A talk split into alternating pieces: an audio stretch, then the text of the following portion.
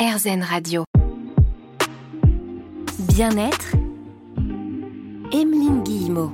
Êtes-vous chanceux? Vous considérez-vous comme euh, chanceux Ou est-ce que vous vous situez au niveau de, la chance? Ces questions, je vous avoue, je me les étais pas vraiment posées euh, de cette manière-là. Grâce à vous, David Chamard, on chemine ensemble sur cette notion de chance. Vous êtes conférencier, coach, formateur, auteur du livre Oser la chance. Je vous demandais il y a quelques minutes sur RZN Radio si vous croyez du coup à la méthode Coué, je vais bien, tout va bien. Alors, elle a ses limites, mais elle a une vraie valeur. C'est que plus je crois et plus je me répète intérieurement que je peux faire quelque chose, plus je suis en capacité de le faire. Je vais prendre un exemple. Si nos peurs, nos doutes étaient des portes, ce sont des portes qui ont fermé une partie de notre énergie donc notre capacité à passer à l'action. Cette métaphore et cette image, elle est importante parce que la question, c'est qu'est-ce qu'il va me falloir pour réouvrir ces portes? Dans le livre, je parle de valise. Hein. On a tous, on le dit, il y a des expressions, hein, avoir euh, un sac à dos un peu trop lourd, euh, porter des bagages de nos peurs et de nos doutes. J'ai choisi cette image des portes parce que quand j'ai pas conscience que un certain nombre de choses me limitent, la peur de l'échec, la peur du succès, euh, la peur de me confronter euh, à mon travail, euh, à mon conjoint, et des choses que j'aimerais dire et je ne les dis pas, à force de me répéter que j'ai très envie de le dire et j'ai envie de le dire positivement et j'ai envie d'aller de l'avant, eh bien la manière dont on va l'exprimer n'est pas du tout la même pour aller jusqu'au bout. Si je dois dire à mon conjoint qu'il y a quelque chose chez lui ou chez elle qui m'est difficile à entendre et à accueillir et à accepter, mais que ça fait un moment que je ne le dis pas, bah en fait, qu'est-ce qui se passe?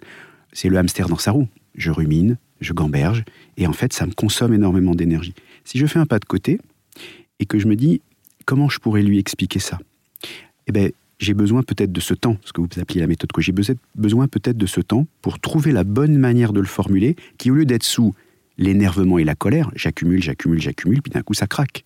Je vais peut-être choisir de le faire en disant Chérie, j'aimerais te partager un sentiment, quelque chose que je ressens. Est-ce que tu es prêt à l'accueillir? Est-ce que tu es d'accord pour l'entendre? Je sais mieux l'exprimer si j'ai fait cet exercice de me répéter, j'ai envie de le dire de manière positive et constructive. Et les mots qui nous viennent, alors là c'est un peu de psycho, mais les mots qui nous viennent, ils sont très influencés par la manière dont je me suis préparé. Laisser parler ma colère, mon saboteur, mon énervement et mon agacement. En retour, j'ai quoi? Bah, De l'énervement et de l'agacement. Ou bien est-ce que j'ai choisi de le dire d'une manière positive, sincère? C'est-à-dire, je crois qu'il sera ou qu'elle sera capable de m'écouter et de m'entendre. Et ça, c'est formidable. Du coup, vous pensez que la, enfin, du coup, vous croyez que la pensée est créatrice ah oui. aussi? Oui, oui. Il y a tout ce mouvement, euh, moi qui me laisse perplexe aussi parfois, parce que on se dit mais est-ce que ça fonctionne vraiment? Est-ce que si je crois que je vais réussir telle ou telle chose, je vais vraiment la réussir? Et l'inverse aussi est possible, et du coup parfois ça nous tétanise et nous empêche d'avancer. C'est vrai. Je reprends toujours cette petite phrase il n'y a jamais de toujours on ne peut pas généraliser les choses. Et ceux qui ne veulent pas avancer, ils ont cette faculté à nous dire euh, Ouais, mais euh, ça marche pas tout le temps. Mais bien sûr que ça marche pas tout le temps. Mais ceux qui réussissent, ils ont une particularité. Ils ont commencé. Donc le fait de ne rien faire en disant j'y crois pas, moi j'invite tous les auditeurs qui sont dans cet état d'esprit à revisiter ça et en se demandant mais si je faisais le premier petit pas, qu'est-ce qui se passerait? Donc vouloir courir un marathon quand on n'a jamais couru, commençons déjà par faire un 5 km, ce sera déjà pas mal pareil dans notre vie personnelle. Et puis fêter nos succès. Quand j'ai réussi mon premier 5 km, je vais m'ambitionner de faire un 10 km. Et c'est parfait.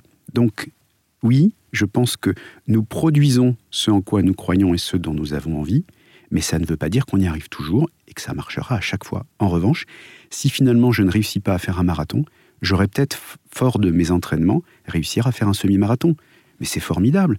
Et il y a ceux qui, là où on parle de pessimistes et d'optimistes, il y a ceux qui vous diront de toute façon j'avais raison de ne pas vouloir faire un marathon, j'y arrive pas. Et ceux qui vous diront c'est extraordinaire, maintenant je fais des semi-marathons et je m'éclate. Et oui, deux salles, deux ambiances, comme on disait dans les années 80. voilà. Ça me rassure déjà, je vois que j'étais pas la seule à dire ça dans les années 80. Merci David. je m'estime chanceuse du coup. on va continuer à parler de la chance dans un instant avec David Chamard sur RZN Radio. À tout de suite. Bien-être Emeline Guillemot. Chaque semaine sur RZN Radio, on se retrouve alors comme c'est la saison au coin du feu, installé sur les rocking chairs RZN Radio et on prend le temps de parler développement personnel, bien-être, mieux se sentir au quotidien. Et aujourd'hui, on parle de la chance. Alors j'aurais jamais pensé à la chance dans le cadre du développement personnel. J'ai l'impression, euh, à la toute base, hein, quand je vous contacte David Chamard, que la chance c'est quelque chose d'inné on chemine depuis tout à l'heure autour de cette notion, je me rends compte avec vous qu'en fait c'est quelque chose que l'on peut travailler la chance. Exactement. On met des choses concrètes en place pour pouvoir accéder à cette chance, cette chance qui n'est pas là euh, tout le temps, elle n'est pas constante. Et ça, c'est bien aussi avec vous parce que vous en parlez dans le livre, c'est-à-dire qu'il y a des échecs, il y a des difficultés, ça n'empêche pas la chance d'être là et de rester optimiste. Exactement. Allez, je vais partager avec nos auditeurs, euh, je pense que ma maman ne m'écoute pas. Euh, moi, je suis, euh, j'ai été éduqué par une maman qui m'expliquait qu'un pessimiste était un optimiste mieux informé. Quand elle a lu ça dans mon livre, elle a eu un petit haut cœur, elle m'a dit, bon, mais peu importe, je confirme, c'est ce en quoi je crois. Donc, on peut travailler sur soi pour faire évoluer son point de vue. Aujourd'hui, en conclusion euh, sur euh, ce que peut être un chanceux, je m'amuse maintenant à dire qu'un chanceux, c'est un malchanceux qui a mal tourné. Donc je vous souhaite d'être un malchanceux ou une malchanceuse qui a mal tourné et de devenir chanceux. Donc oui, les émotions, la vie en général bouge, évolue, il n'y a pas de constante. On aimerait avoir toujours le même état d'esprit, le même flow, c'est pas le cas, mais c'est pas grave. C'est peut-être une bonne nouvelle parce que c'est créateur de quelque chose. Et donc oui, on peut aller vers l'optimisme. Pour ça, il faut faire des choix, donc c'est vrai que mon livre est aussi fait avec une méthode, hein, ça s'est appelé la méthode des clics. Il y a des étapes, il y a des exercices qui permettent d'accompagner les lecteurs. D'ailleurs, il n'est qu'en format papier parce que justement, il y a la place pour pouvoir faire les exercices dans, ce livre. Et donc, il faut franchir ces différentes étapes et commencer par définir ses envies. De quoi vous avez vraiment envie? Et ensuite, vous pourrez passer à l'action. Et une recommandation qui me tient toujours à cœur, passer à l'action en étant entouré d'un réseau, ce que j'ai appelé les supporters dans le livre sachez vous entourer de ses supporters. Les pom-pom girls, moi je veux.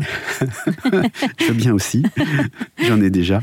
Et euh, c'est vrai que euh, les supporters, c'est les personnes qui, quand vous, vous allez leur annoncer votre projet, vont régulièrement vous appeler pour vous dire Emeline, tu en es où dans ton projet? Mais c'est extraordinaire. Ça veut dire que si vous, vous avez des moments où vous, savez, vous allez moins bien, où vous êtes moins engagé dans votre projet, où vous avez des doutes et des peurs, mais le fait qu'ils vous appellent juste par amitié, par bienveillance, en vous disant alors t'en es où? Mais qu'est-ce que ça va provoquer? Qu'est-ce que ça va mobiliser? Ben, L'énergie et l'envie d'y retourner. Mais ne serait-ce que par challenge, je t'ai dit que j'allais réussir ce projet-là. Ben, le fait que tu m'appelles, écoute, alors parfois, écoute, c'est en cours. Mais au fond, quand vous les raccrochez, qu'est-ce que vous allez faire? Ben, Vous allez vous relancer dans votre projet. Donc sachez vous entourer.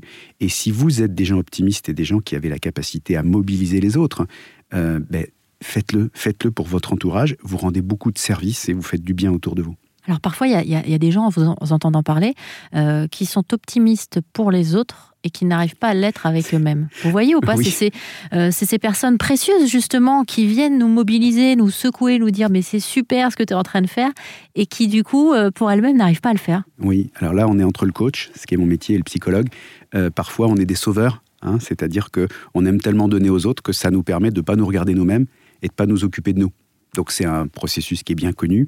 Euh, là, euh, ceux qui sont dans cet état d'esprit, demandez-vous le temps que vous passez à protéger, à sauver, à aider les autres, et que vous ne passez pas à vous aider vous-même. Prenez un moment, là encore, on a parlé de l'écriture. Prenez un moment pour écrire ce que notre échange avec Emeline fait, fait évoquer chez vous, éveiller chez vous. Qu'est-ce que ça veut dire le fait que vous ne vous servez pas vous-même autant que vous servez les autres et le fait que vous ne sachiez pas vous reconnaître comme une personne formidable. Écrivez ça, je suis une personne formidable et laissez venir ce qui va venir derrière. Et demandez si ça vous gêne et que ça vous met mal à l'aise en disant c'est quand même un peu autocentré, c'est peut-être un peu narcissique, est-ce que je suis cette belle personne? Et au moment où vous direz que vous êtes cette belle personne, ben, peut-être que des portes se seront ouvertes pour reprendre les images dont on a parlé plusieurs fois et que ça vous libérera de l'énergie pour aller de l'avant. Bah merci encore, hein, David. Je rappelle que vous êtes l'auteur du livre Oser la chance. Et pour le coup, petite anecdote pour vous qui êtes en train de nous écouter, ce livre, vous l'avez édité vous-même. Donc vous avez saisi la chance, vous avez choisi d'en faire quelque chose aussi, vous avez essuyé euh, des refus. Et ce livre, il est quand même entre mes mains. Et j'ai fait d'un pépin une pépite ça me peinait beaucoup de ne pas trouver euh, d'éditeurs, et j'en ai rencontré, y compris très agréables à discuter, moins agréables dans leurs décisions, mais il fallait avancer, et donc je l'ai auto-édité. Effectivement, merci euh, d'être venu à moi, Emeline, et de m'avoir donné cette opportunité et cet échange. Bah bientôt sur RZN Radio, je vous rappelle que comme toutes les émissions d'RZN Radio, celle-ci, eh bien vous pourrez la réécouter sur rzn.fr.